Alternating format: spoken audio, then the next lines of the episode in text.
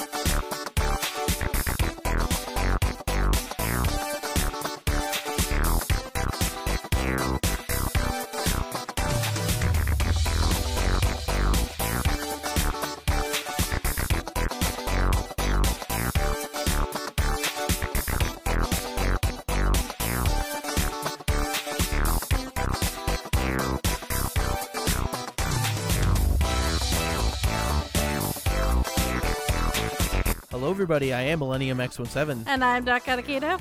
And we have catty supervision.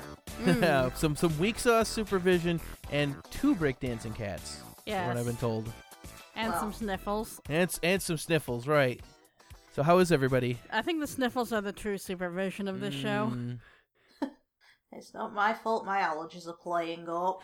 uh, I'm doing pretty good. How about you? surviving. Kaz is yawning up a storm over there. There's another one. Shut up. how are you doing, Kaz? Yeah. Yeah. Sniffly. Sniffly. All right. Uh, end of February. Well, no. ac- Well, yeah. It's actually actually towards the end of February. February it is. flew by. it really did. Wow, it was pretty shocking. The uh, not really all that terribly much going on right now. Mm. Uh, news is sl- oddly slow. Like the stories It that are out are is. big. Like here's the thing: when I was gathering news for today's show, it, it just came to my attention. I'm like, I could spend you know a few hours gathering news, and we could talk about news for you know most of the show. what have you, But it's like, do you really just want to talk about fluff news? Yeah. It's like really. So there's only really five key tabs, and then a yeah, bunch of flash. Flash. Yeah, no, there's five huge tabs that we're probably going to have a discussion on, and then half of which probably isn't even going to be that long of a discussion. There goes a breakdancing cat, I think. yep. Yeah. It's okay.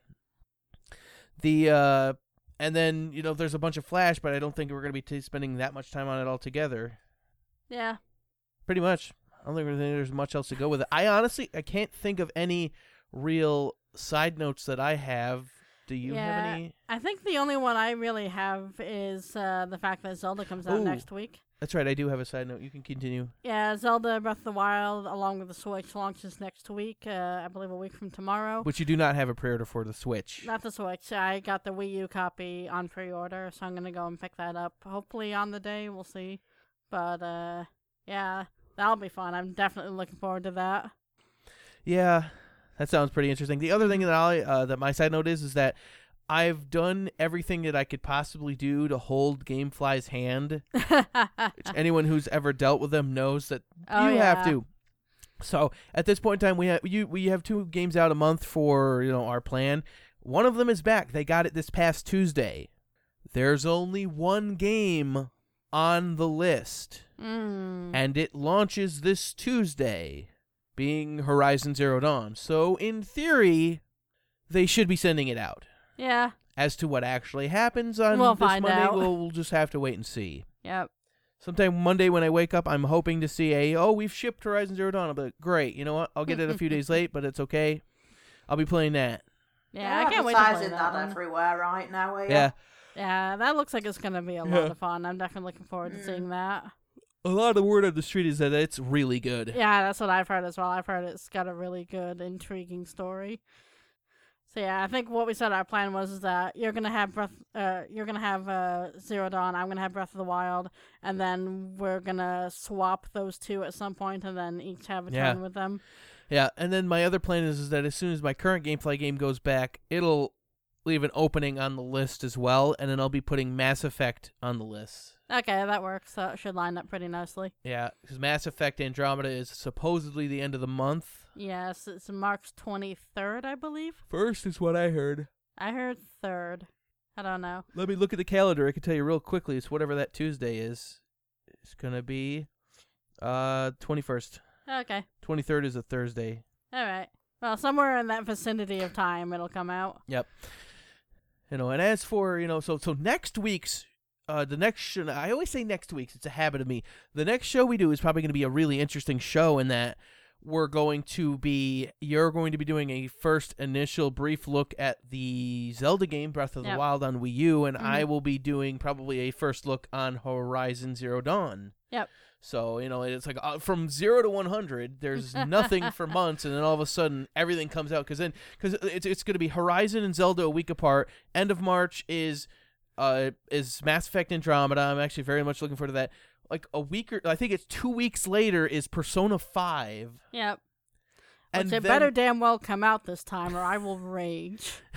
There's no Christ. excuse for it to not have come out already, There's but then no again, excuse for at it the same time. I'm almost kind of glad it did because then it's like uh, we would have had to have wedged Persona in in in the month of February up until Horizon. You know, Fair it's just like I think But- to be fair, they've kept delaying it because they want it just right. well, here's the thing: the game's already out. gonna say, game's so already out. no, in I mean in the English dubbing. I was gonna say, yeah, the only thing that they could possibly have left to do is the final localizations. There's been a lot of videos on uh, Anime News Network about the dubbing vid- dubbing characters and such. Mm, I haven't watched any of them. I'm I just gonna go into the game blind. yeah, that's what Just I usually watch do. the one I gave you late, so that's all I request. Yeah, the uh, so it's like so, it, it, up till the beginning of April, it's like it's gonna be quite busy, Mm. and then all of a sudden after you know that, it's like I don't know anything that's coming out in the summertime. again. It's gonna be right back into a desert. Yeah, Most of my games will end up being later in the year, even though they're coming out now, because I am broke. Yeah, another one that uh, after Persona Five comes out, another one I was thinking of looking at getting is uh, Poochy and Yoshi's Woolly World, because that game is adorable and amazing, and I need it in my life. yeah, I But monies. Yeah, you don't need that. I actually abused a Steam sale earlier. oh my god! I had to Cass check- bought something. I actually had to check my bank account before even spending that much. But yeah, I noticed a midweek madness happened to be on, and it was an interesting one. They can And be from time to time. Well, it was The Sims 3, and all of the DLCs were on sale as well. But they had a bundle on for the base game, pets, seasons, and generations for £13.14p, Nice. when it should have been over 50 Yeah, I think I got Sims 3 on a winter sale. It was Sims 3 plus pets for like 12 bucks or something. Yeah, I spent about that on Sims 3 plus 3 expansions. Nice. Yeah, mine was just space game and pets. I've not played The Sims since the original. yeah, I played Sims 2 for a while. I, I literally have not my, touched uh, The Sims in years. Yeah, I think I picked up Sims 2 on Origin when they were selling, not even selling, they were giving were it giving away it for away. free. Yeah, base game plus all DLC, Yeah, I missed out completely on that. Yeah, I grabbed that immediately.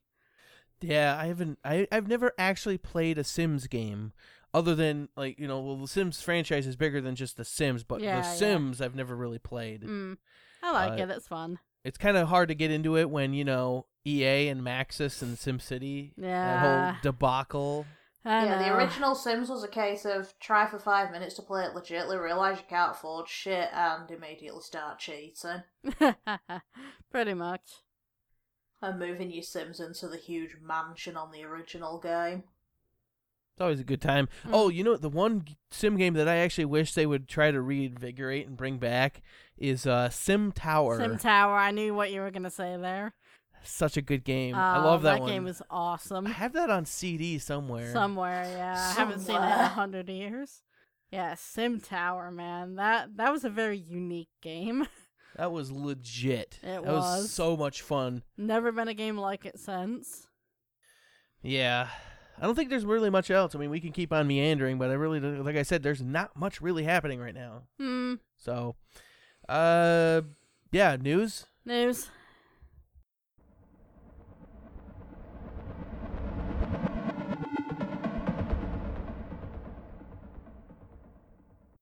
It is now time for some flash news. Yes. As always, if you wish to s- talk about anything in more depth, stop me. Hmm. Valve wants to bring back paid mods eventually. Right. Sounds helpful. I know, Eventually. right? Eventually. Eventually. The uh, uh, this one and that one and this one I'll categorize in the same category. This next story says YouTube uh will get rid of unskippable 30 second advertisements. Oh, Always a good thing. Yes, I'll categorize those last two stories in I'll believe it when I see it. Exactly. Uh, next up, Verizon and Yahoo agree to 4.48 billion dollar purchase price. All right. Hmm.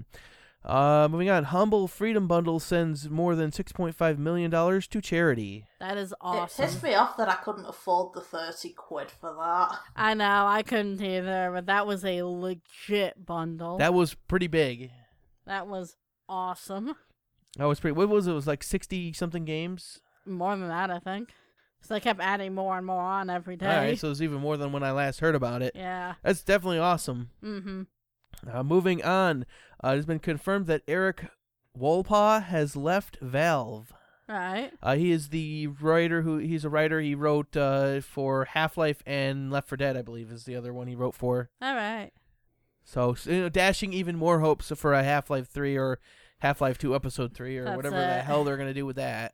I don't think they're gonna do anything with yeah, I know. at this It's- it's- point. I don't know why they wouldn't. That would be such a huge game for them I to know. drop. Now it's just kind of the unicorn they keep at the back of the office. That's it.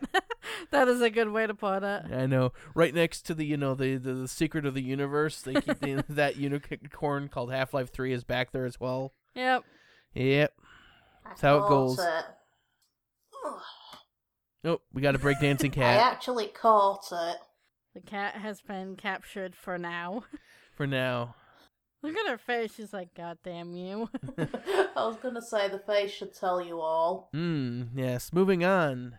We have uh so a guy was able to get a uh, Nintendo Switch two weeks early. He showed off the uh, UI and a bunch of other stuff relating to the console itself. Yeah, I heard about that. Yeah, I know. And And then I also- heard the update too. Yeah, the update is the next story. It's itself is then Nintendo claimed that the uh the leaked Nintendo Switch was a, actually a stolen console.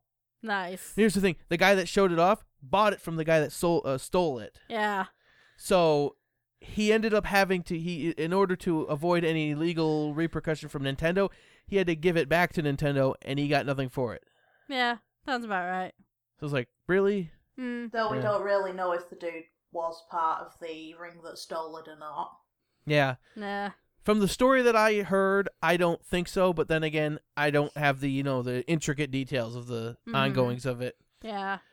Yeah, that that was a thing that happened. Yep.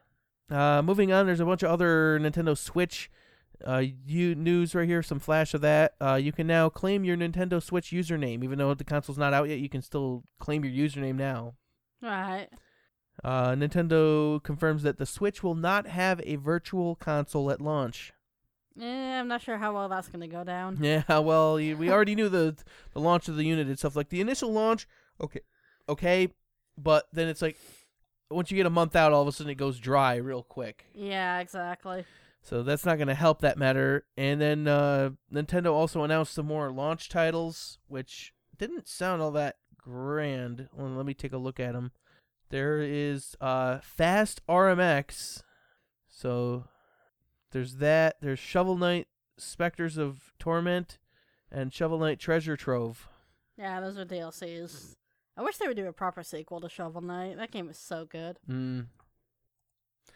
But yeah, that's that's all there is for that. Moving on, the uh, the Bioshock creator Ken Levine's his new studio is named Ghost Story. Ooh, I like that. I do like that. It's gonna That's be inter- cool. It's gonna be very interesting seeing what he'll do. Mm-hmm. Mm-hmm. Moving on. Uh oh, Todd Howard has said in an interview that he can't say if the Elder Scrolls V Skyrim on the Switch is or is not the special edition. Oh boy, that doesn't bode well. That should No, be all you need to doesn't. know. I was gonna say that in itself is pretty much the answer. yeah. Because if it was, they'd say so. yep. Mhm. And by saying that, they are just trying to hold off the tide. Hmm. Which would make it People that are not much. going to pay 60 quid for old Skyrim now. Yeah. Yep. Not much else we can really say about that.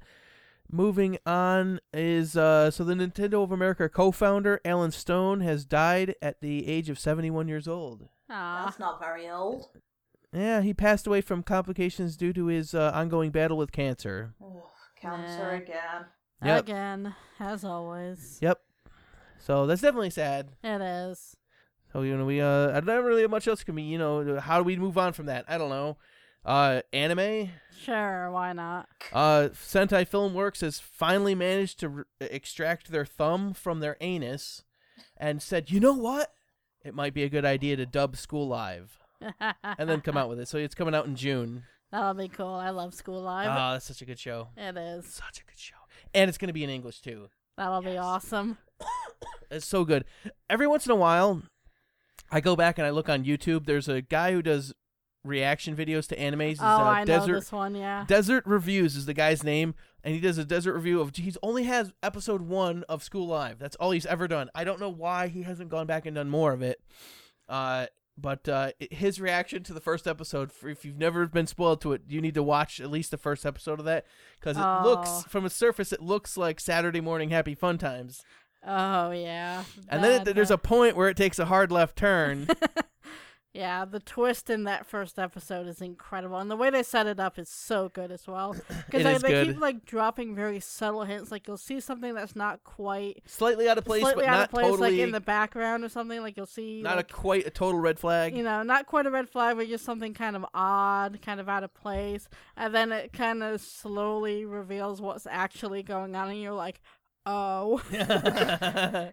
it's so good, Uh, it's so good. That especially for anyone out there who's set not expecting it. oh yeah, It's really good, the setup was brilliant on that one. most definitely. Main news. Main news. All righty then.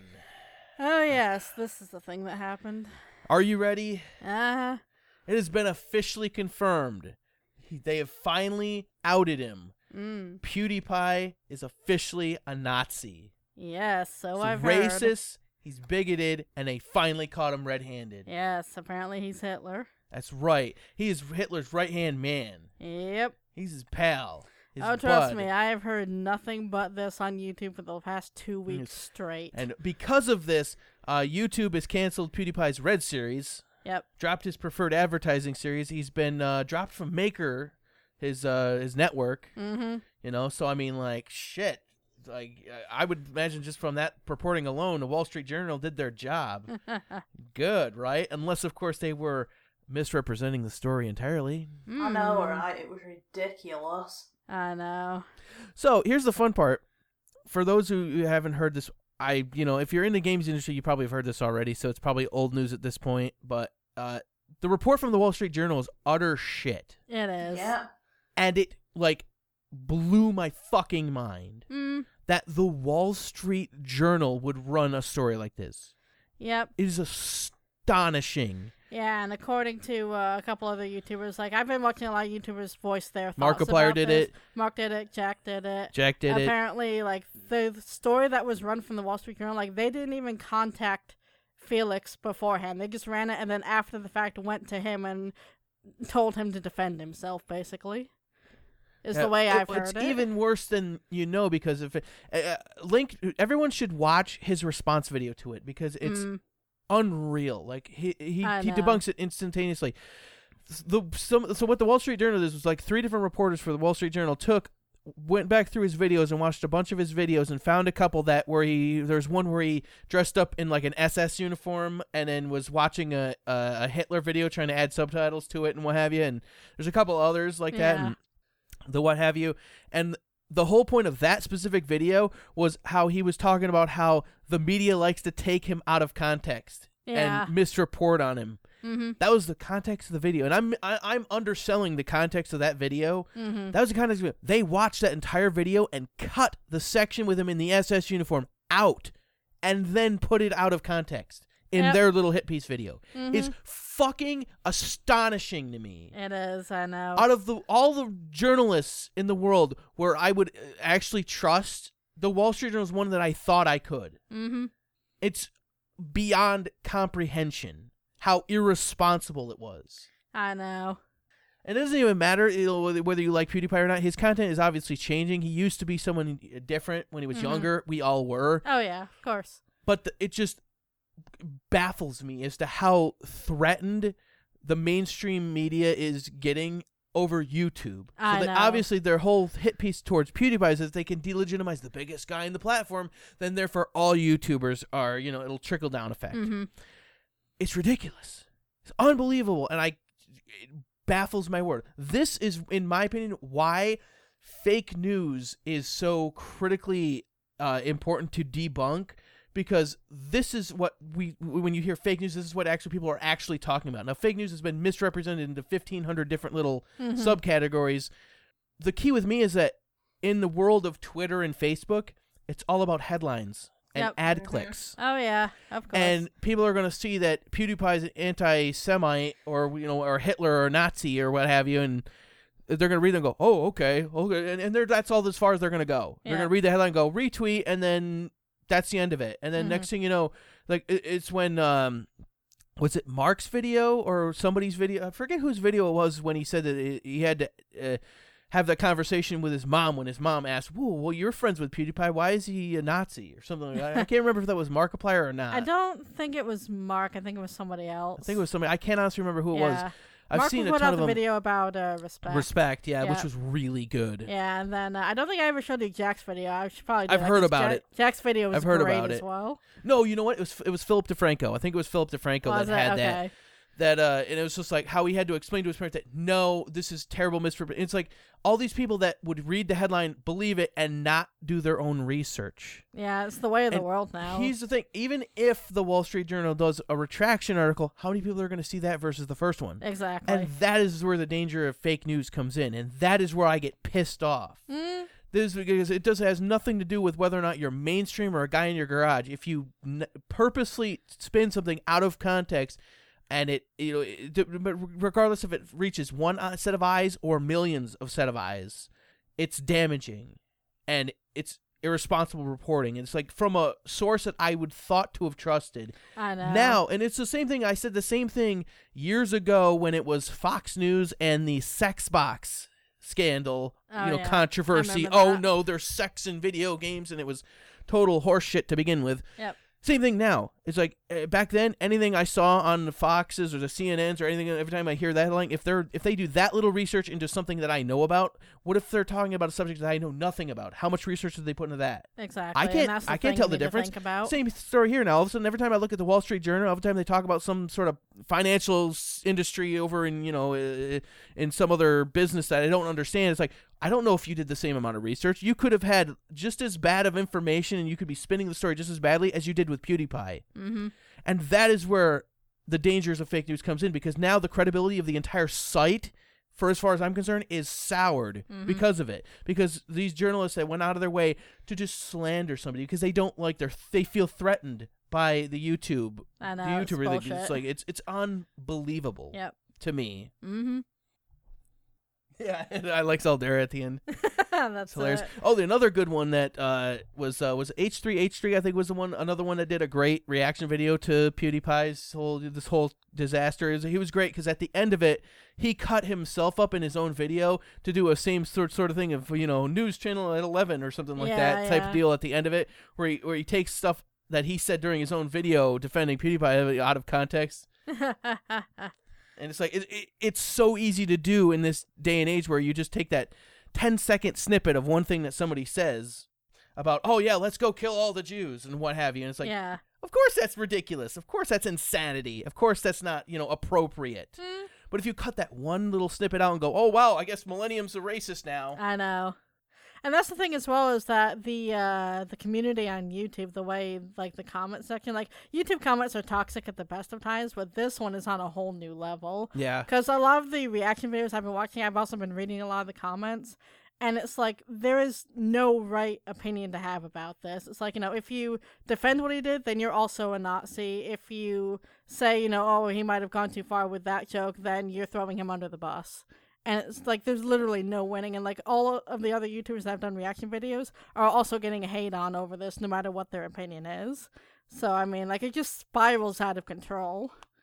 Yeah, and tha- that's also another side point entirely different. It's like uh, uh, back when uh, Trump got elected and everyone lost their mind. Oh, he's a Nazi. He's this, he's that. It's like at this point in time, is that the only insult we have left in our society? Oh, you're a Yeah, Nazi I because know, I I disagree know. with you. Really? Is that the only course of action we have at this point in time? Pretty much, yeah.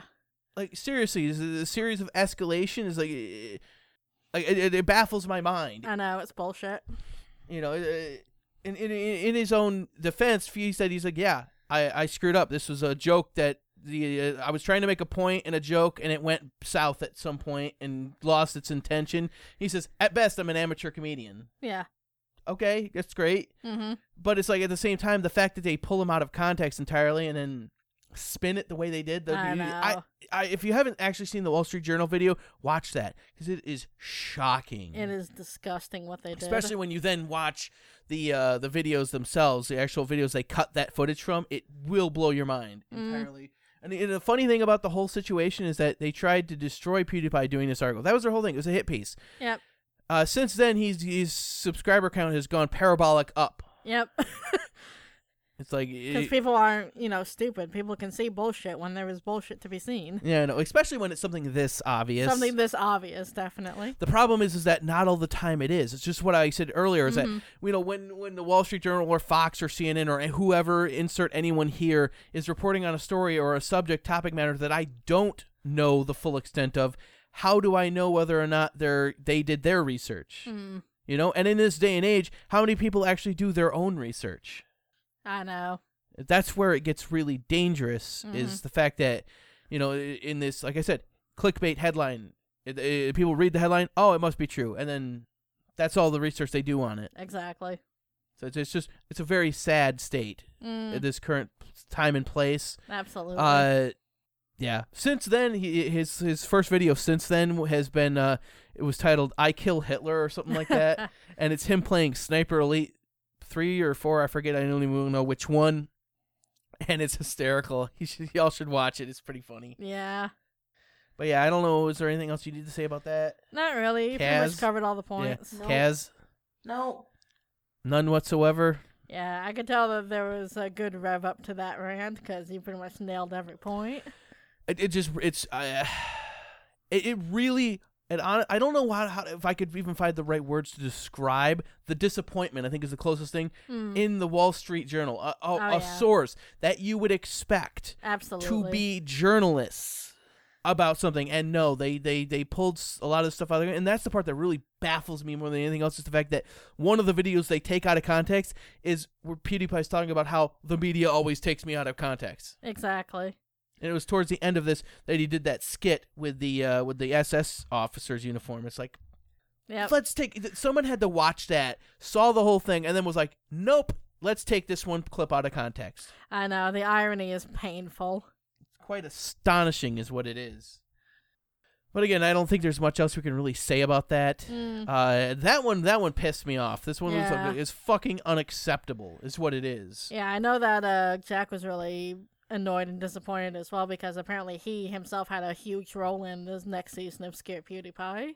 So that hurts him as well. yeah and, and again that's where it's like uh, Disney dropped him as well from their their his partnership with him. I, I think Disney is part of Maker Studios, isn't it? Yes. Okay, so and that's the thing It's like, oh, for anti-Semitic views, and then everyone's like, well, Walt Disney himself was a racist and an anti-Semite, Yeah. so Details, details. You know, I mean, obviously that's a pretty extreme viewpoint from a someone that started a company decade, you know, decades ago Mhm. versus the company now. Obviously, i- is a different company than it once was. Yeah. Anyone who's actually honestly seen Disney cartoons in the 30s, I mean, damn, Damn, I know it was bad. that was a different time and place. Uh, and obviously the company has changed, but still all the same. It's just like, mm, really? The fact that it was taken out of context, it was so quickly debunked that it was completely taken out of- and no, it doesn't matter. yep.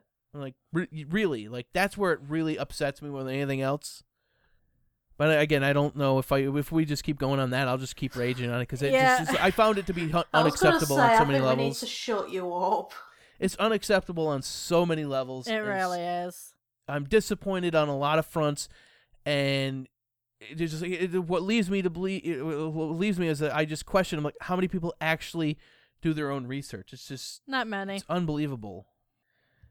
Well, again, I don't know where else how we could jump off from that other than to say that let's go from one crazy story to the next.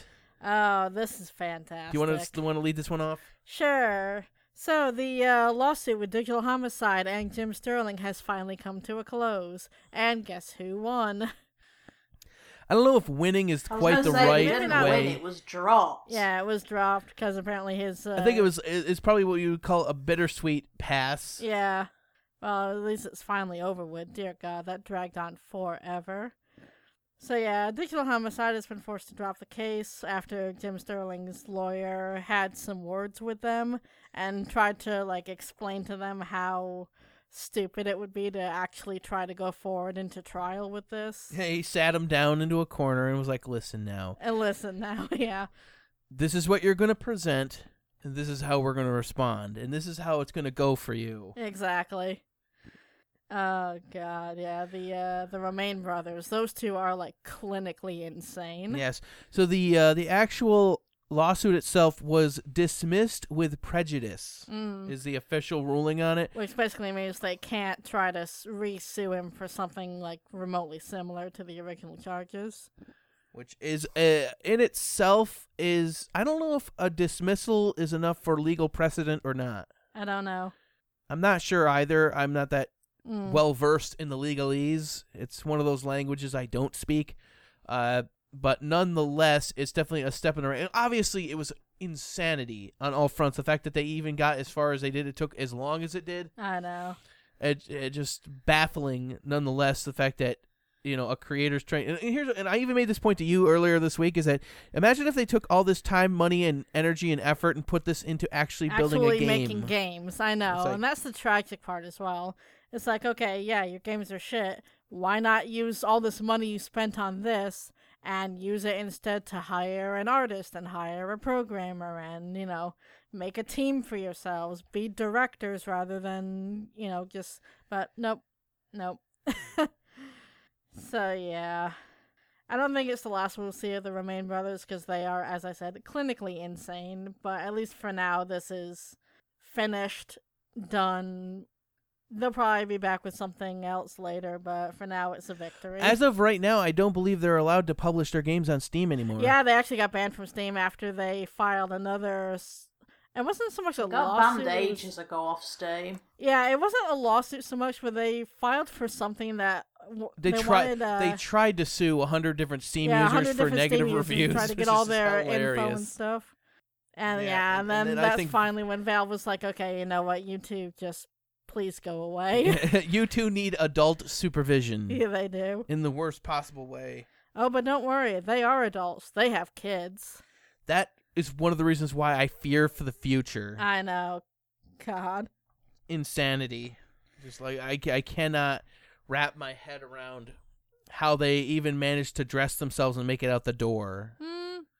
But again, that is done and over with. I read his post on uh, online, and he's actually he's not like doing the normal Jim Sterling type of you know Yeah.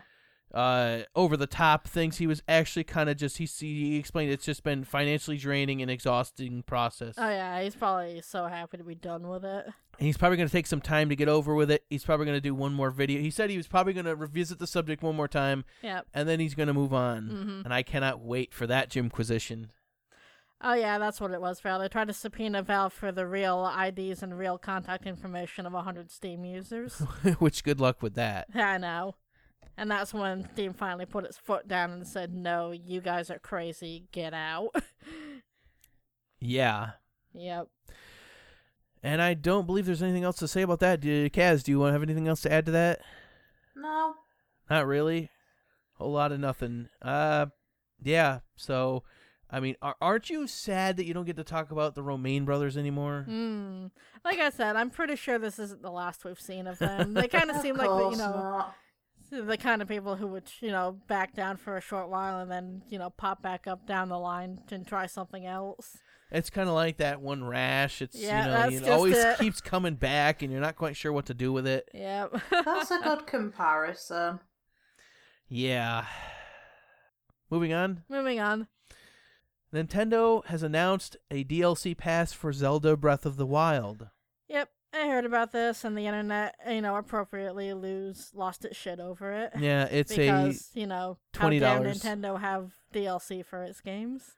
Yeah, that was actually someone made a good point of that. It might have been Review Tech USA. I saw a video on him. He was talking about how does uh, it might not have been. I honestly can't remember who it was. Somebody was talking about how well you know what the rest of the industry has been doing it for years now. I know, but as soon as Nintendo tried, oh dear God, it's the end of the world as we know it. You know, which is strange because most of the Nintendo fanboys will defend anything they do I know, outright. So know. it was a little bit of a strange.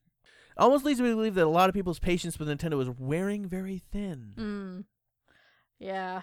I saw that and I was like, all right. Yeah, But uh, apparently the rest of the internet does not agree. And the rest of the internet, you know, as the internet does, lost its shit over this. But uh yeah, 20 bucks DLC pass for Breath of the Wild. That's perfectly fine. Uh, new content will be rolled out at two different points during the upcoming year. It will cost players uh, twenty bucks, nineteen ninety nine. Uh, the expansion pack bonus will be available on launch day and include three new treasure chests in the Great Plateau. Chests will include useful item quote useful items and exclusive in-game clothing. Oh, it, it's a shirt with a Nintendo Switch logo that Link can wear. Which Ooh. is totally unfitting to that game to begin with. So yeah, it's uh, three new treasure chests, uh, new Cave of Trials challenge, new hard mode, additional map features, uh, DLC pack two, a new original story, a new dungeon, and additional challenges. And the first DLC pack is Summer 2017, and then Holiday 2017 is pack two. The thing that's pissing most people off is the fact that hard mode Hard is mode, DLC. yeah. Uh, yeah. That Yeah. should not be DLC. Hard mode should be unlocked after completing normal mode like it is on nearly every other game. Eh, I'll say this to the same thing I say about every other microtransaction or DLC that's in game that, or you know that publishers and developers offer that is sketchy in any shape, way, shape, or form. If nobody buys it, then they will no longer do it. Yep. They all these publishers and developers keep doing it, and obviously Nintendo's now getting on the bandwagon of doing it because people keep buying a, buying it. You know, Yep. if you all you do is bitch on the internet and then buy it anyway, they're not gonna care. No. exactly. Stop spending your money on it, and then if it's not financially viable for them, they'll do something else. There's also the fact that on some article I read, they said that the DLC isn't available by itself. I don't know if it's on that one or not. Uh, I think so. I heard something like that too. Yeah, you can't buy each DLC pack pass. individually. Yeah, the only way to get it is the ex- is full pass. Hmm. Which is probably something that's pissing people off as well. Yeah, we'll see how you long they stick with that guns, but People don't always like to buy season passes, they like to buy certain DLCs and not others. Yeah. Fallout 4 is the prime example there. Sorry, I'm just laughing at Zaldera. oh yeah, yeah, yeah, that's pretty good. Yeah, I thought you might have been. Hmm. Moving on, is there anything else we need to really say about that? Not really. All right No. then. Next up, a uh, okay, so is this the guy that? Yes, okay. So a Twitch streamer has died after 22 hours straight gaming session. Right? Interesting enough. Oh, so it was a, uh, so it was like uh during a marathon session for it was a it was a 24 hour uh charity stream, uh out of a 24 hour uh, 25 hour gaming marathon. He uh died from what currently are considered unknown causes. If you ask Uh, me, it's probably a blood clot. Yeah, most Mhm. likely. The 35 year old World of Tanks streamer, uh, Brian. Ooh, wow, that's a that's a mouthful. Uh. Vignielt? Vignielt. I don't know. Yeah, That is quite the name. yeah, it very much was. Uh, was taking part in a 24, 25 hour live stream of various games as a culminary uh, accumulation of many 20 hour plus streams he'd completed over the preceding week. Oh, Ah, wow. That might have something to do That with might it. have had something to do with it. Yep. I'd say it's probably got a blood clot doing Uh, all those. and then all money generated during the event was going to go towards the Make a Wish Foundation charity. He, and he had uh, pledged several hundred dollars to his of his own money to bump up the donations. At around the 22 hours into the stream, uh, Vigneault went outside for a smoke but never returned. While he appeared to sign in to Discord. Discord on the next day, It was discovered that the person doing so was a police officer investigating, investigating his death. Yeah. Does Oh, not say what game he was playing, but yeah, if you do a week long marathon of 20 hour streams every single day, that might have something to That do with it. That might have something to do with it. Yeah. It's not just the fact that again, what did I just say? Headlines matter. Exactly. You read, oh, just, just Twitch streamer died after a 22-hour game marathon. And everyone will probably roll their eyes and go, "Wow, it's that's that's silly. Why would anyone in this day and age play games for 22 hours straight?" And then you realize how often is like the 24-hour charity streams happen. There are some that do more or less, but it's like those happen. When you do it seven days in a row, five, seven, something like that, days in a row, 20 That's hours. That's when it starts getting insane. that's that adds a little bit more context to the story itself Exactly. still sad nonetheless. It is, especially the fact he was doing uh it for the Make a Wish Foundation. I That's know. awesome. And it was only 35. Yeah, there's that too. Yeah, that's really sad. That. Mm, Very much so. Not really. Uh, again, not really much else we can say about that. Mm, Moving on. moving on. You ready to for your? Are your eyes ready to roll? Oh God, this again? Yep. Really? We're still doing this? It's even worse than you know.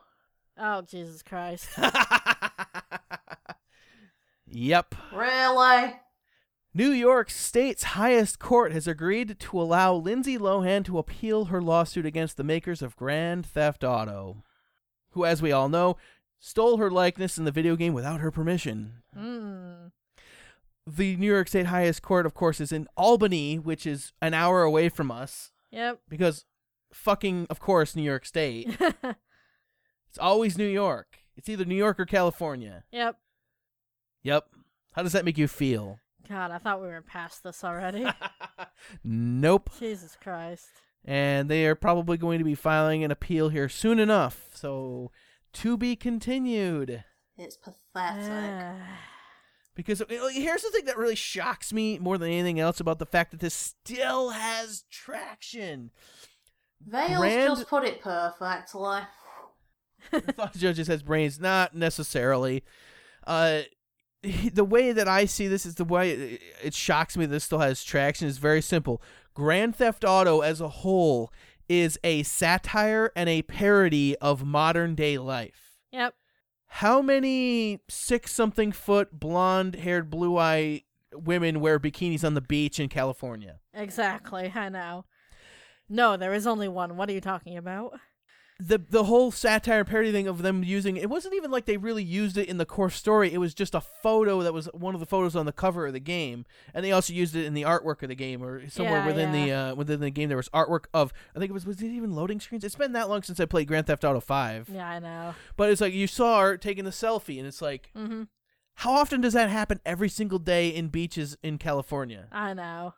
Like, like really, the fact that it's a satire and a parody, uh, doesn't really. Get Judge Judy involved. Then it'll be sorted out. I would pay to see that. That would have been amazing. But yes, that is all the news we have. she have. would have though torn her to shreds. it, it desperately needs to happen. The problem is, is that it's I don't see it happening anytime soon. Uh, is there anything else for news that y'all need to be talking about? Not really. Not really. Can we head on off to the review then? Mm. Alrighty then.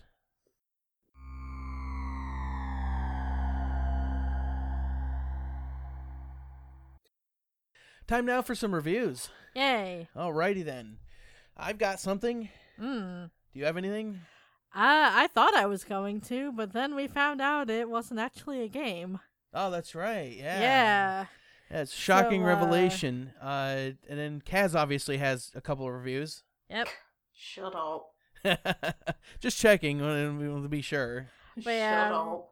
Real quick, we uh we had an encounter with the strangest PS4 game I think either of us have ever seen. It's quite bizarre, really. It know? I- quite so bizarre. It I'm just gonna say, uh, do you want to go first? Yeah, it was the uh, Psycho Pass Mandatory Happiness is the name of the game. And I use the term game very, very loosely. Very. It's a game. You call it a game because it was a PS4 disc you put in the PS4. exactly. That's about as far as game goes. It's basically a book on the PS4 with voice acting. It's an audiobook on the PS4 that you also read. And your only real interaction is to, uh, you know, click the button and forward the dialogue. Yes, it's it's it's basically a long, uh, what would you call it? Persona style cutscene type, you know, or not even basically. cutscene is is Yeah, giving it too much cutscene is credit. giving it too much credit. In cutscenes, there's at least something to look at.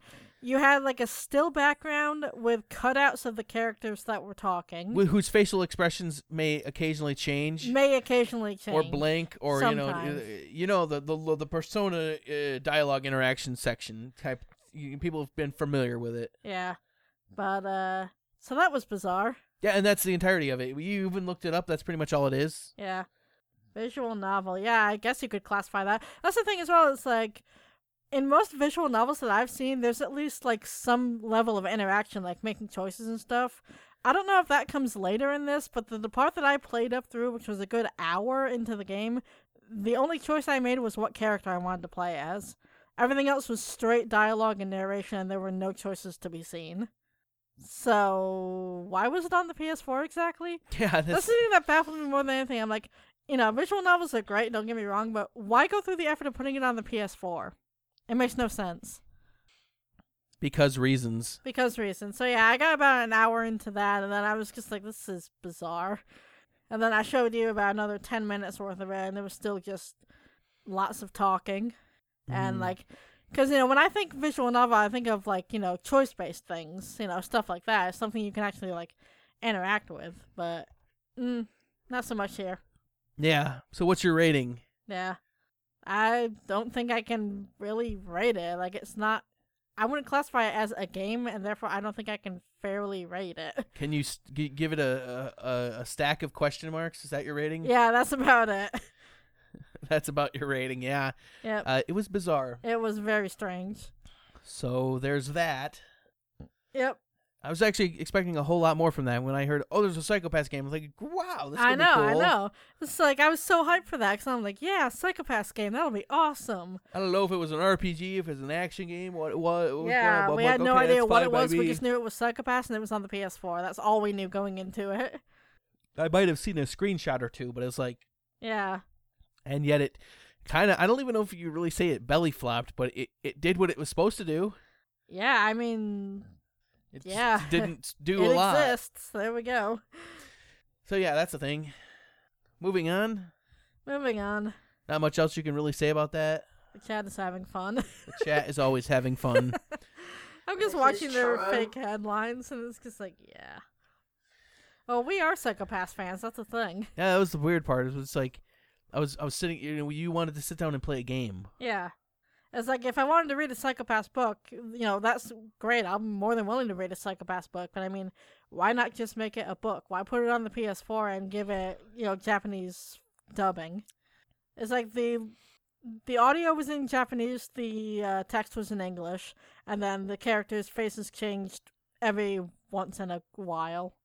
Yeah. and that was the entirety of it. It's like, mm, not to mention, like the character that I chose had a stick firmly shoved up her ass. That I've seen that's usually an issue in a lot of animes. Yeah, yeah, it was like a. Uh, it definitely took place early in season one, but it was like a parallel universe to the show where you had all the characters from the show, but then you had your character and then the other unique character in this game as well, and then it was more focused on like their story. But you know they were never in the anime, so yeah, It's a thing. it's a thing. Moving on. Moving on. Moving on, what we're actually going to do now is actually something you're not expecting. I don't know if you knew if I mentioned this before the show or not, or if you heard me talking or not Mm. before the show. Uh, we have a listener review. Yes, I did hear you talking yes. about that. Yes, So uh, Zaldera is back, and he is going to be doing a final review on The Witcher 3 Wild Hunt Game of the Year edition. I think I believe so. something to the other that effect is what it's called. So take it off, Zeldera. Greetings once again, Video Game Pulse listeners. This is Zaldair again, here to give you a final review at the game The Witcher 3 Wild Hunt. Since my last look at the game, the first look I'd submitted to the VGP crew a few months ago, I'd played a significant amount more of Witcher 3. Since that time, I've not only completed the main storyline, but the two expansions that came with my version of the game, the Game of the Year edition. Now, for those of you who didn't listen to the first look that I submitted a few months ago, Basically, The Witcher 3 is a third person action role playing game based on the Witcher series of novels by Andrzej Sapkowski. It's a sequel to the previous two games, The Witcher and The Witcher 2 Assassination of Kings, and that most of my points from the first look still apply here. You play as Geralt of Rivia, a titular witcher or monster hunter for hire who's on a quest to find his lover, the sorceress Yennefer. Along the way, this ends up becoming a quest to find his adopted daughter, Ciri, who is on the run from the Wild Hunt, the main antagonists of the game who wish to use Ciri's powers for their own malicious ends. Now, in this final review, I will be concentrating mostly on the two expansion packs, Hearts of Stone and Blood and Wine. The main plot of Hearts of Stone revolves around a mysterious contract Geralt takes on to kill a dangerous monster lurking in the sewers of the city of Oxenfurt. In the course of trying to carry out this contract, Geralt comes across a hedonistic nobleman and soldier by the name of Olgierd von Everec, who wants the monster dead for reasons that are not made clear at first. After killing the monster, Geralt ends up being taken prisoner and is forced to ask for help to get out of his predicament from the mysterious Gaunter O'Dim, a minor character he encountered at the very start of the main game. From there, things take a strange turn as Geralt ends up having to deal with the crossfire of an ongoing debt between Olgierd and Gaunter, being a pawn in the classical story of Faustian bargains and deals with the devil.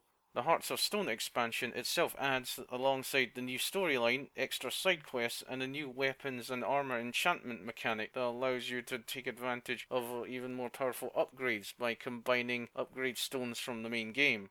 The new storyline and side quests cover several hours and can take a while to complete. It also adds a few new locations to the existing game map.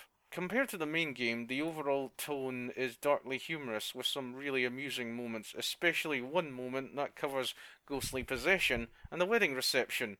I feel that the overall tone of the expansion is a good fit to the overall main game. However, it does feel a little short, relatively speaking, when compared to the scope of the main game and the second expansion, which I'm going to cover. The second expansion for The Witcher 3, Blood and Wine, is a lot more substantial. Geralt receives a request for help from two knights from a vassal state within the Nilfgaard Empire to the south, the Duchy of Toussaint. There, the populace is being terrified by a bunch of murders that are happening to various well known members of society in the duchy. The ruler of the vassal state, the Duchess Anna Henrietta, requests Geralt's help in the matter. In a bit of a change to the general environments in the main game, and to a lesser extent the Hearts of Stone expansion, the new area opened up in the in game map by Blood and Wine is very colourful and bright. The weather seems to be perpetually sunny in Toussaint, and compared to general reactions you get from passers by in other areas of the game, in Toussaint the general populace seems to be a lot more friendly and treat you with a bit more respect.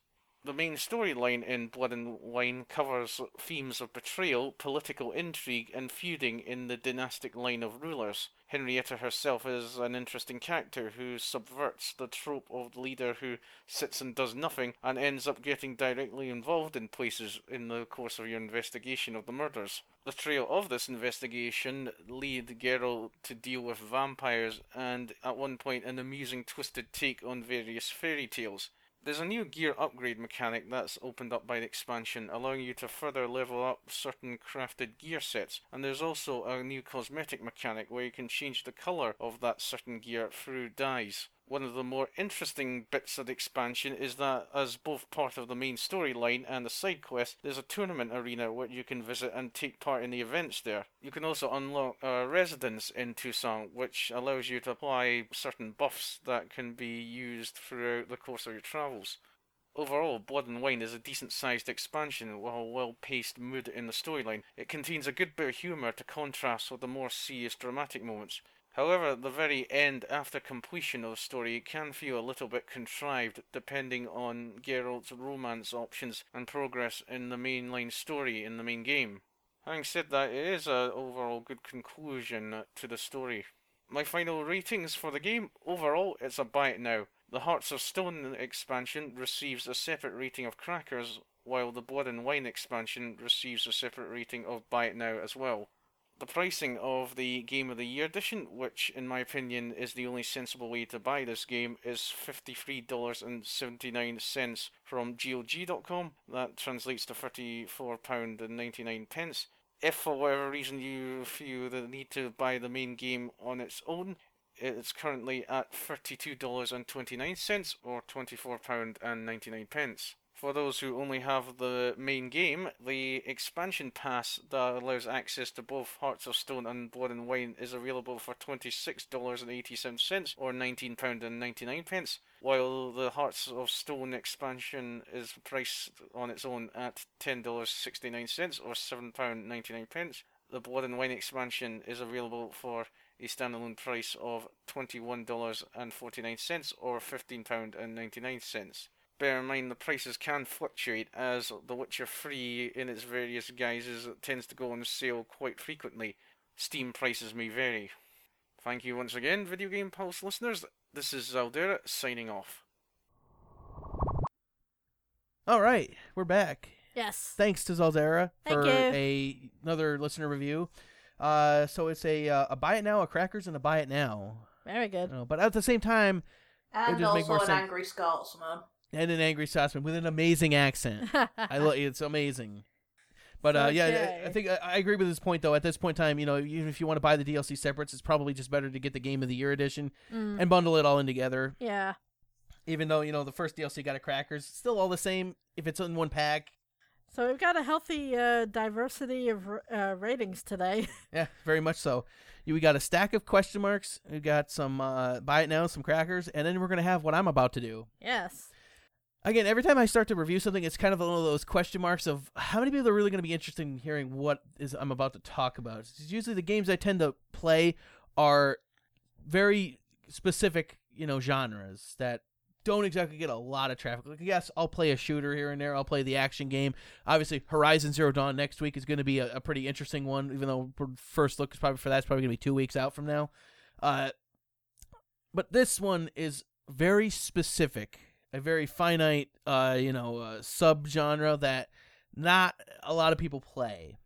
So, furthermore, further to that, in fairness, I haven't played the game nearly enough to say that oh, it, this is the rating that I would like to give it. So, it's not even getting a rating from me. So we got a stack of question marks, the two bites of crackers, and then a no rating review.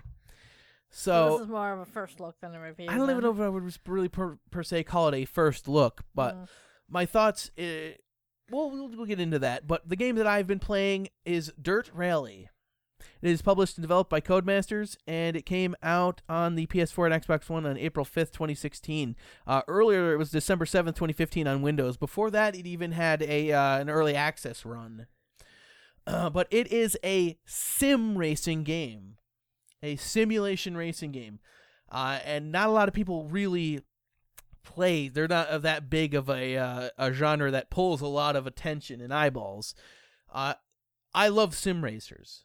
I uh, I really like them, and I see an unfortunate trend in the industry right now is that the three biggest uh, franchises for sim racing there's Forza Motorsport, which Turn 10 Studios uh, and all their fans have their head up their own ass, so they they can't even acknowledge any issues with the series unto it themselves.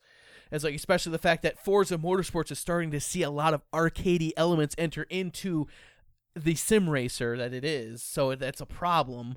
The other ones there's uh there's um what is it called? It's uh, Gran Turismo and uh, Polyphony Digital. Well, th- they are good, but they take forever to make a game. So it's like uh, every time one of those comes out, it almost feels dated because it took so long for them to just finally get it out. No I'm idea when waiting for a Gran Turismo Sport is. specific Codemasters to come out.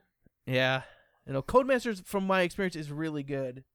Oh, Micro Machines, They're remaking this. nice. but yeah, the uh, and then the final one is Project Cars right now, which of course we all know the uh, tale of Let's Ian not Bell. go and- into that one, eh? Ian Yeah. Bell and Slightly Mad Studios, which is very appropriately named. But we're not going to get into that because that would take far too long. The reason why I ultimately like this game, I'm leaning on a positive thumbs up for this game, is the fact that it claims it's a sim racer that deals with rally racing. And I can confir- confirm 100% that it is a simulation racing game that you go rally racing. So, guess what? Advertised and delivered. Amazing, right? Hmm. More that can be said about Forza at this point in time. They claim it's a sim racer to this date, but it's not. It's becoming more arcadey by the day, which is a problem as far as I'm concerned. But uh, so you know, pretty straightforward. If you understand rally, you pretty much know what you're going to get with this game. It shouldn't really have to explain to you, other than the fact that this game you can make it as hard or as easy as you want it to be. And the fact that when you go into the options menus, there's a million different things you can adjust and tweak and change and what have you. And there's some of the uh, some of them are like some of the difficulty things you can turn your traction control on or off. You control stability control on or off or something like that. Something as simple as that. You can change how uh, you know what kind of if you're if you're limited to in car or if you can't have outside the car cameras or what have you and, and what have you. So it's like you can adjust the game to suit whatever you you want it to be. This game, however, Codemasters when it first starts up, it gives you a pop up that says Codemasters has tirelessly gone to the ninth degree to make this the most realistic rally game ever created. And they've actually gone to professional rally drivers and had them run this game on the best, most advanced simulators they could bring with them. And the best professionals who really do this have stated that this is the closest thing to actually racing rally in the real locations. And after playing it myself for the short amount of time that I've had it, I can confirm that holy shit, this game can get very granular. so I can honestly believe that claim. While I've never done it myself, after playing it, I can say that yeah, that that is a, a thing itself.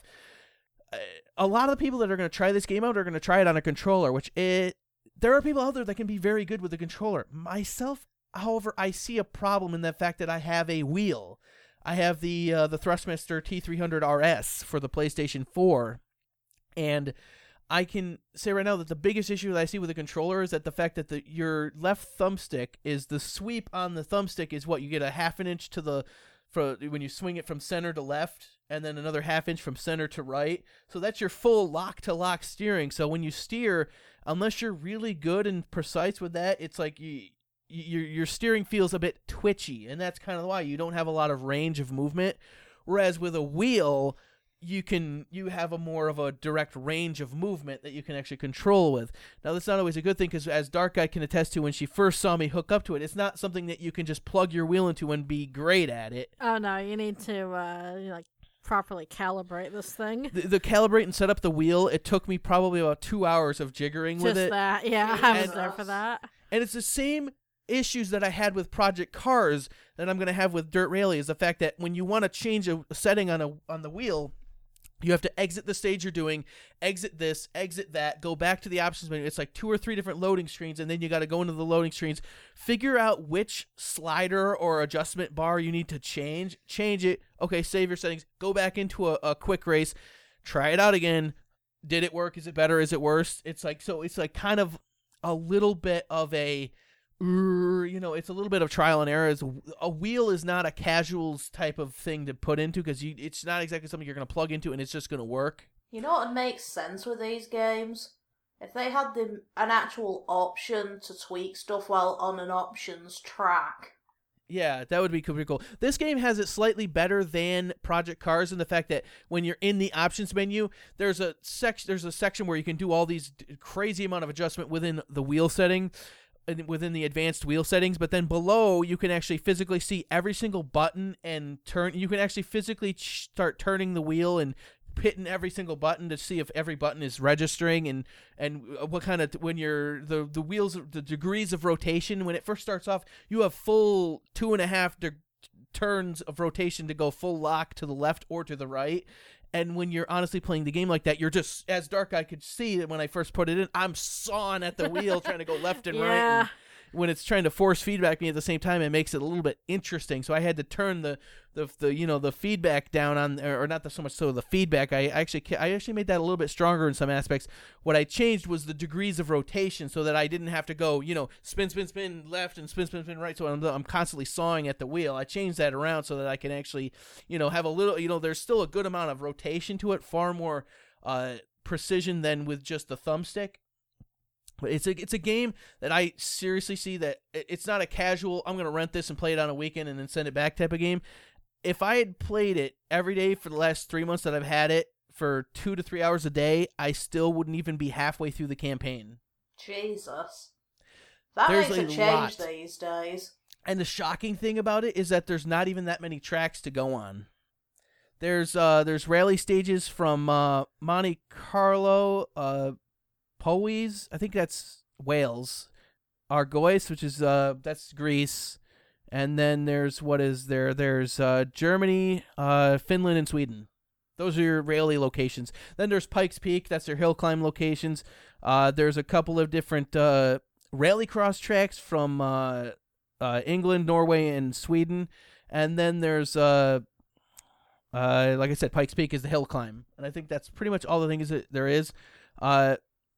There's actually a lot of different cars in this. They're grouped into different groups: 60s, 70s, 80s, Group B, Group A, Group R, 2000s, two 2010s, Modern Rally, and Rally Cross. and also then there's the hill climb, climb cars. Does the 90s have the uh, Peugeot 306 GTI? Uh, I don't think there's a 90s group. There's Group B, Group A, Group R, 2000s, 2010s, but then 80s. The 80s has the uh, the BMW uh, M30 Evo Rally, which I tried that car out. That car actually handles pretty good. If there's a Peugeot 306 GTI in there, try that out. We actually owned one of Yeah. those. The thing, the thing of it is, is that the career mode itself has way more RPG elements that I have time to actually explain over. It's like how how much detail do you want me to talk about this game? It's like you, your crew chief, depending on how good your crew chief is, depends on how good of uh, mechanics that you can hire or engineers, as they call them. Like in between rally stages, you only have a half an hour to fix your car, and if your engineer is not that good, then you can only fix yay so much. You know, you can't turn. I, I I'm not sure if you can turn damage on or off in this game. I never saw that as an option. You know what I did for for what I had is I had the forced in car cam view, so I'm from the driver's perspective with a wheel, and I did traction control and stability control off. Um, a couple other things. Uh, the, the one of the biggest issues I had with the menu thing was that you can either turn the HUD on or off, which kind of sounds self-explanatory, and I would have it off if it wasn't for the fact that I like to have those uh rally uh those uh symbols also appear when the navigator is telling you, "Oh, left 4, over crest, caution outside." You know, it's like the the symbols will also appear above your thing, and if you turn off the men- the HUD, that too goes away as well. I would like to keep that, but turn everything else off. The timer, and then when it pops up in front of your vision, that where it's like it's a colored red, and you're you're you're behind by so many seconds, it pops up right in the center of your field of view which I kind of find a little bit distracting. I'd like to be able to options to turn off, you keep turn that off, but keep the, uh, you know, the things there. So it's like I had, I had it pretty difficult for myself, so that, you know, but it was fun that way. I liked going from the in-car camera. It looks pretty damn realistic. It the P- PS4 version I played is 1080p, 60 frames a second. Uh, it looks amazing. It looks pretty good, damn good. And there's also options in in, in the menu in the options menus to have uh, PSVR. Ah, that would be cool. Nice. So it's quite involved. It's extremely granular. Uh, the career mode, you know, as you go along, you can un- as you drive more miles, your crew gets better with the car you have, and then you can they can fix it better. They can also you know uh, tune it better. Uh, same thing as you drive more, it it's all by mileage. If you drive more, then you get to unlock slots to have more engineers on your team as your team becomes better, and also you get better funding and more, uh, you know, uh, sponsorship and what have you. It's very granular. You're not going to be able to throw this, thing in the weekend, play it for a couple hours, and then oh yeah, I get a good feel. I had fun with that, and send it back. This is a type of game that an enthusiast who has a full race, you know, steering wheel and cockpit rig is going to sit down and dedicate hours, a couple hours to every single day and get good with it over time because a lot of these stages are very difficult. When you're going screaming through the woods and it's left, right, up, down, over this, up behind that, there's a rock on the outside. Oh no, it's like it can be very interesting. it can get very difficult. And the fact that I am good at racing games, the fact that this game kicked my ass should tell you it really did. that it's it's very granular and everything it can be. I enjoyed it. I know it was funny. Last night before every race started, we were like, "Right, uh, let's take bets. Who's he, what's he gonna hit first? The rock, the tree, the flagpole, or the uh, sign?"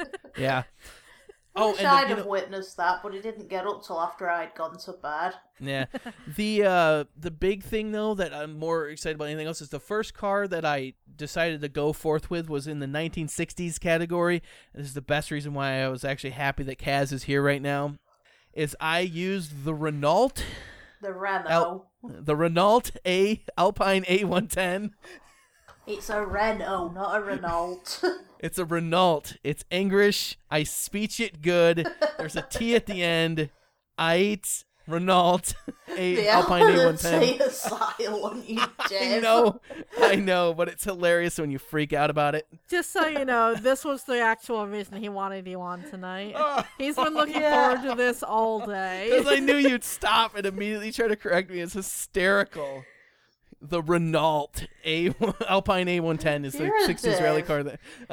he has legitimately been looking forward to this moment all day. yes, winning. But yeah, that was the car and I started miss with. me if I wasn't on. Mm, it wouldn't be the same because you know it, I- I'm American. I speak English. I speech are good. There's a T on the end. Renault. Alpine A110. So yeah, that's actually a legendary uh, rally car from the 60s. It's actually legitimately pretty good, and I enjoyed that car. Actually, it was really good. It's a rear-engine, rear-wheel drive car, and it did pretty damn well. And even in a car from the 60s, you're screaming through the woods so fast that this stuff is coming up at you really quick. I think the hardest thing for me to judge is braking distances.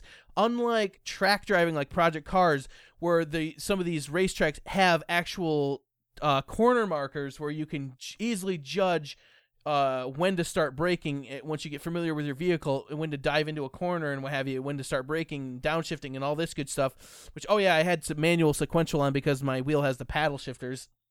Uh, you know, you can. Uh, it, it makes it somewhat easier when you're out in the middle of the woods on a dirt trail, you know, screaming through the woods, making jumps and all this nonsense. It's like it's a little bit harder to judge your, especially on tra- on on routes that I'm not familiar with.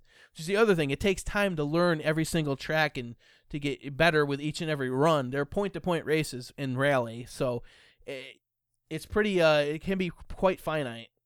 But yeah, the uh, the the Renault uh, Alpine A110 was the first one. Then after going through a championship, I actually finished second in that in my very first championship in the 60s category. Then I went to uh, I started with 1970s, but then I did something smart though. Is I went to the out to the main menu and just did a bunch of quick races and choose the random track in Germany and which I couldn't even pronounce my life depended on it. But uh, I went through one specific track and I kept doing the same track over and over again. And I tested every single car from the 70s because in the campaign, once you buy a car, you just spent, and I just said I just got enough money that I could go racing in the 70s category. I don't want to spend it on like if I had just done that, I would have probably myself went, "Oh yeah, the Lancia Stratos. Of course, that's a legendary car rally car from the 70s. That car is an animal. Like I the way I drive obviously the car doesn't like it. It kept spinning out in testing. But in testing, a car that I would have never have chosen myself actually for my driving worked brilliantly, which was the Fiat. It was the 131 Abarth. I'm not sure how you pronounce that last one, but yeah, uh, the Fiat from the and another really good rally car from the 70s, and it, and I've been running with that right now, and it that one works pretty damn good. Fiats are such crappy cars. Man, they uh, back in the day though, that car was probably a little bit better for rally, especially when you specifically look at the fact that it's when you when a race team takes a car and turns it into a rally vehicle, uh, they're not exactly following the manufacturer's recommended, you know, specifications. The the setup that goes into making a car into a rally car is quite intricate, so I think any issues would probably be taken care of at the same point in time. Yeah, I mean modern day ones are, and the crappy ones from the late eighties, nineties. But yeah, the, the that would work pretty good. I'm like, again, I enjoy the game. I'm having fun with it. Given enough time, I could get very good with this game. But I don't honestly foresee anyone who's casually into racing games be able to sit down on the couch with a controller and just you know play it for a few hours every week and then be like, oh yeah, no, this game will kick your ass. It does not hold your hand, and that is where I have to give it a thumbs up. I really do like it because it is an actual sim game. It doesn't have arcadey elements that hold it back. And that's where I, I really have to give codemasters a full thumbs up round of applause that they really did well with this. The fact that and we need more developers that do sim racing games to do that to actually dedicate themselves to be as finite and as granular as this game is I'm really looking forward to the next game. I've always liked Codemasters. They've always been really good. They're not quite AAA yet. I'm interested to see what they do next, though. I'm really liking it. I'm having fun. The only, the biggest downside I have is the wheel with me is the wheel is obviously spinning right when I take a turn, but the problem is is that the handbrake is R R1 on the. I I reassigned the buttons. I chose R1 because it's the easiest one that my finger can get to while the wheel is spinning, which is just in the upper corner, right by where my thumb nor- normally sits, uh, right above where the uh, the uh, exo triangle square thing is on this wheel. But the problem is, is that the wheel itself is spinning as you go into a corner. So how do you do your handbrake and turn at the same time? Talent. Yeah, it's so even with just a wheel, it doesn't automatically make you good. You have to get used to it. I think a full race rig with an actual handbrake lever would solve a lot of the issues that I was having. So again, it's it's nothing that you can jump right into and be good at. You have to figure it out. It is that finite, and I I like it. Again, haven't played it nearly enough to give it a fair rating, other than the fact that I, from what I, no technical issues, uh, amazing amount of depth. Even though the tracks and choice of cars might not appear to be that of like a Forza or a uh, a Project Cars. Uh, you know, it's like I, I think we had this argument. People freaked out when Project Cars first came out. It was like less than hundred cars, and I, I seriously sat there like, well, Gran Turismo, what was it, six or something like that, had a thousand cars, and I'm like, how many people have actually raced every single one? Mm. You know, nobody has. So Yeah, that's a fair point. it's well enough that it's really good. Uh, I raced the uh, I, just for funny, uh, just for being funny. I, I jumped in one of the uh, in the quick race menu from the options menu up at the top of the game. I uh, created a quick race where I jumped in the uh, Volkswagen Polo Golf GTI. I think I don't even know what it's called. Rally car from the modern rally cars, like six hundred fifty thousand dollar rally car, and that thing is fast. But interestingly enough, it handles so damn good that it actually isn't as much as a problem as these sixties and seventies cars that are, you know, they're fast but they don't handle nearly as well, so they're a tad bit more sketch involved. Whereas the modern cars handle so ridiculously well that even though they're going significantly faster, it almost kind of doesn't really matter. It balances itself out. The only problem is, that I don't have the funds to afford such a car. Because at the end of every single event that you complete, you're then also charged for the amount of damage that you cause to your own car. The more expensive your car is, the faster that bill tallies up. So when you buy into the next thing up, you got to be damn well sure that you can afford it. Because going racing is not cheap. And then again, I, I think it's a great game. Not much else I can really say about that. Any other observations you had from the little bit you saw last night? uh, not really. It was just fun watching you bump into trees and signposts. crashing everywhere. Like I would be crashing and falling off the stage left, right. Like Finland is exceptionally difficult. I thought for sure it, it was going to be my that was going to be my area because Germany has a lot of rocks on the inside and outside of every single freaking corner, so you can't really cut anything. You got to be quite precise with that. But then Finland, I'm like, this is great. No. On the side of every single road, there's this giant ditch that rolls down. If you get too far off one side or the other, it'll grab your tires and suck you down in, and it's just but yeah, it's like you know, what am I going to hit first, the rock, the tree, or am I going to do some interesting pirouette thing? Because I've done that before. There's actually a, a trophy in there somewhere that you can, if you. It, uh, I even said it when I was setting up the wheel. I said I, I flipped the car completely over. It landed on the wheels, and I kept going. I was like, nailed it, and then bloink, and then there's a trophy. And it said the same thing. I was like, oh, that's hysterical. that So- was pretty good. that was the thing that happened. Yep. Again, I enjoy the game. It's a good game, but it's not something that can be casually played. I think is the ultimate point I need to get across. Right. Nothing else for you? Not really. Alrighty then, Kaz. I think you need to do a YouTube series on it. I don't know when it's going to go back. It's probably going to be soon. I don't know how many more times I'm going to play it. I am enjoying it though. It is not for the faint of heart. It does not hold your hand. And for a sim racing game, I enjoy that. Far more sim racers need to be that way. mm. Final thoughts? Final thoughts. Final thoughts.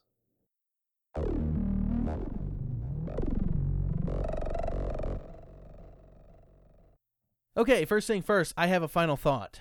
Yes. I'm really hoping that Funimation can extract its thumb out of its ass Oh my god, it's not sooner, even funny anymore. sooner rather than later. Jesus Christ, they botched that site so hard. So we haven't actually been able to watch any Funimation shows at all since the whole Funimation Now thing rolled out, and it has been a disaster ever oh, since. it's so bad. I don't know when they're going to update it, but it's unwatchable at this point in time, which is sad because there are so many good series. We, we've been told Izetta gets weak in the second half. We don't know. We haven't seen it yet. Yep.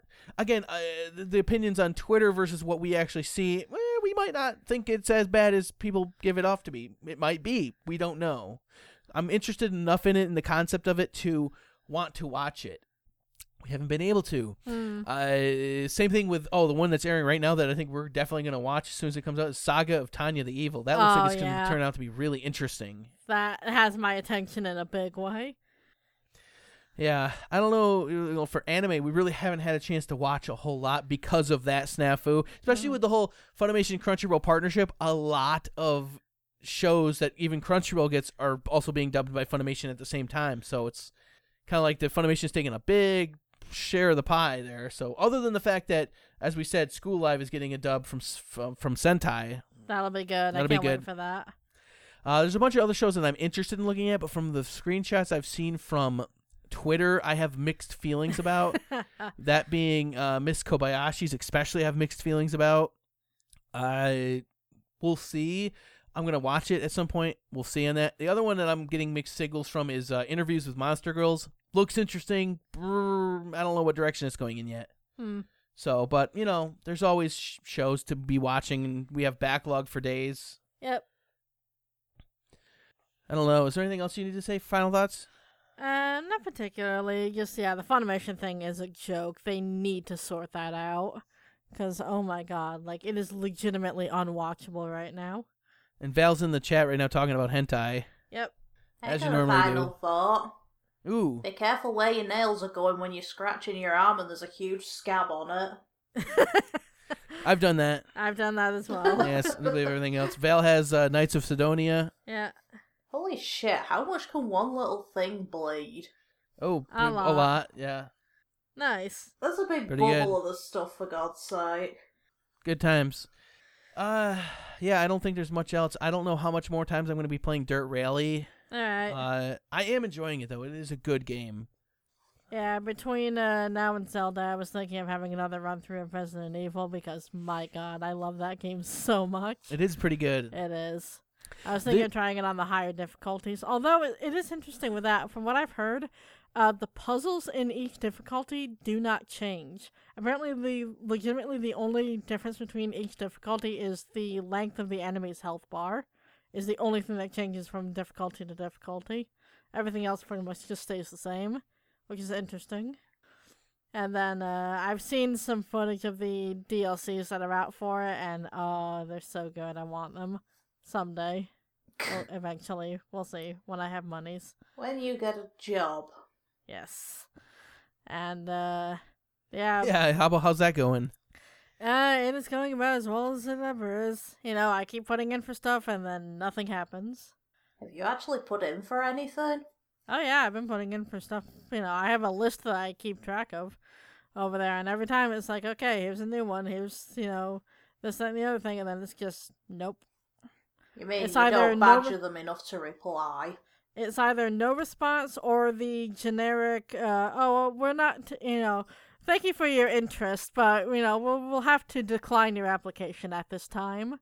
You know, we will keep your, you know, We're- details we're, on we're record. not hiring for in that future- department. It's like, oh, yeah, we will keep your details on record for uh, future. So I'm just like, yeah, yeah, okay. Whatever you say. But, uh, so yeah, we'll see what happens. It's funny too because like I get email alerts whenever new uh, jobs are posted in our area, or at least I'm supposed to. Like I'll get emails every day, and it's like, oh, 30 plus new postings in your town, and then I'll look, and like 25 of those postings will not be in this town. They will be in the surrounding areas. Well, yeah, which that's sometimes kind of the can be quite you far to, away. You have to set your settings so they are within a certain mile radius. It is. It is supposed to be set for this town only, but there is nothing in this town, so they fluff it up with stuff from other towns. Again, you know, we're in the middle of nowhere. We are the most populated that the middle of nowhere can be. exactly Yeah, your job search is ever going. ever going. I have a hole in my arm. Kaz has, Kaz a, has hole in her arm, arm. which is pretty interesting. Yep. The uh, myself, I uh, I'm in a constant battle and struggle to stay away from Parkway music because it seems that every time I go there, I end up spending a lot of money. yeah, funny how that happens. I know, right? Uh, so fortunately, though, my last visit, I didn't actually charge anything on my uh, debit card. Wording is everything. Wording is key. Uh, I may or may not be holding with cash a Strymon timeline, but we'll not go there. We'll just have to see how that shakes itself out. Uh, I don't know much else we can really say about that. We can keep on meandering. It has a Cass keep- Cass keeps wanting us to uh, look at the hole in her arm. Mm. Well, there's no blood on it now. I cleaned it up. Oh, you know what? I do have an actual side note or final thought side note that is actually pretty good. Uh, I had you put it on your watch later list, Hmm. uh, but le- th- not last night. This morning, before I went to bed, I watched uh, Joe Rogan's interview with. Uh, I'm gonna butcher the guy's name because I don't know how to pronounce his middle name, but it's Neil deGrasse Tyson. Neil deGrasse Tyson. Yeah, the, I know the- that the ast- astrophysicist and cosmologist and author and what have you. Smart individual, Incredibly intelligent guy. but he's also he, the way he explains things is actually really uh, interesting. It's just it's a two hour and fourteen minute show. It's Joe Rogan's uh, podcast, Powerful JRE, show number nine nineteen. Uh, Neil deGrasse Tyson. It's two hours and fourteen minutes, and they go through some really uh, complicated subject matter that I couldn't explain to you if my life depended on it. However, one of the subjects they touch on that I found was fascinating is how many times have you heard, oh, there's the scientists are now investigating dark matter. Oh yeah. Everyone hears dark matter. Mhm. Neil actually disagrees heavily with the fact they call it dark matter because the way he explained it is actually not dark matter. It, it it makes it sound like matter itself. The way matter Yeah, is explained, it's not. He says it's it's more akin to call it dark gravity. Hmm. I'm like.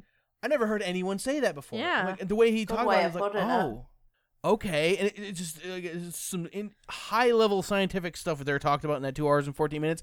I highly recommend it because it is uh really really interesting stuff. I liked it. I thought it was amazing. And even though I didn't know anything they were talking about, In short, if you're intelligent and need some intelligent conversation, listen it was- to it. you know, if you want a podcast to listen to that is actual intelligent talk and not just mindless uh, pol- political gibberish ongoing, which is what we have way too much of in this time in, you know, or day and age. ranting for that matter.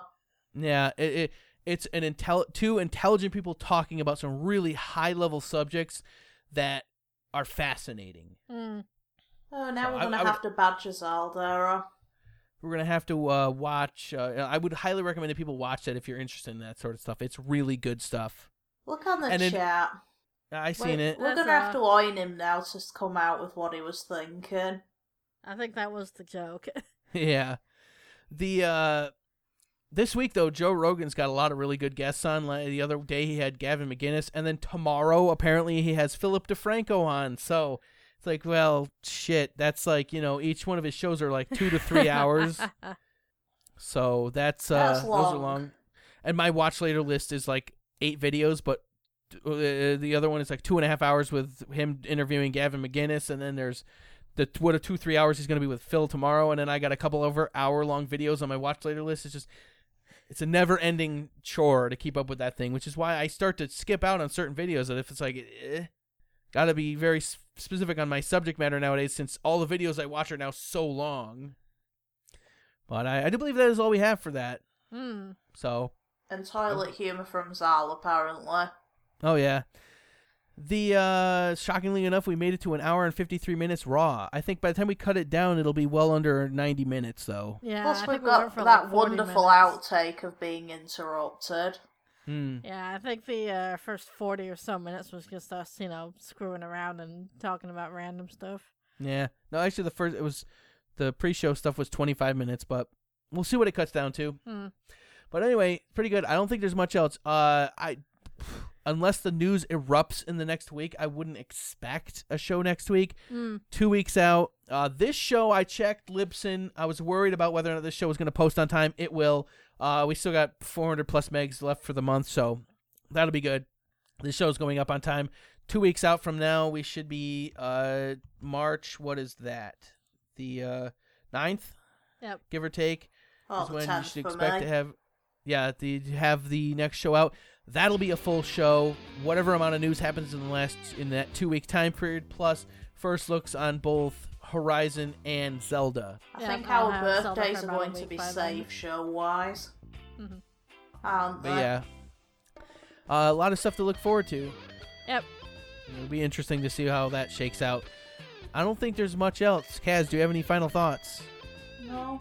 not really. Dark god. Sandwich. sandwich Of We have course, her turkey. Mm, I'm talking. I already had mine before the show because that's I, uh, between now and 4 a.m. this morning. I had nothing to eat outside of a bowl of ice cream at 4 a.m. this morning. Yeah. I was Really? gonna I was gonna make myself a sandwich earlier, but then mom gave me a muffin and that fills me up, you know, enough that I was like, yeah, I can wait till after the show. So now it's like, you know, mm, Sandwich. kind of need to get on that. Then that. you've got me that was starving and scarfed the pizza before the show. oh yeah.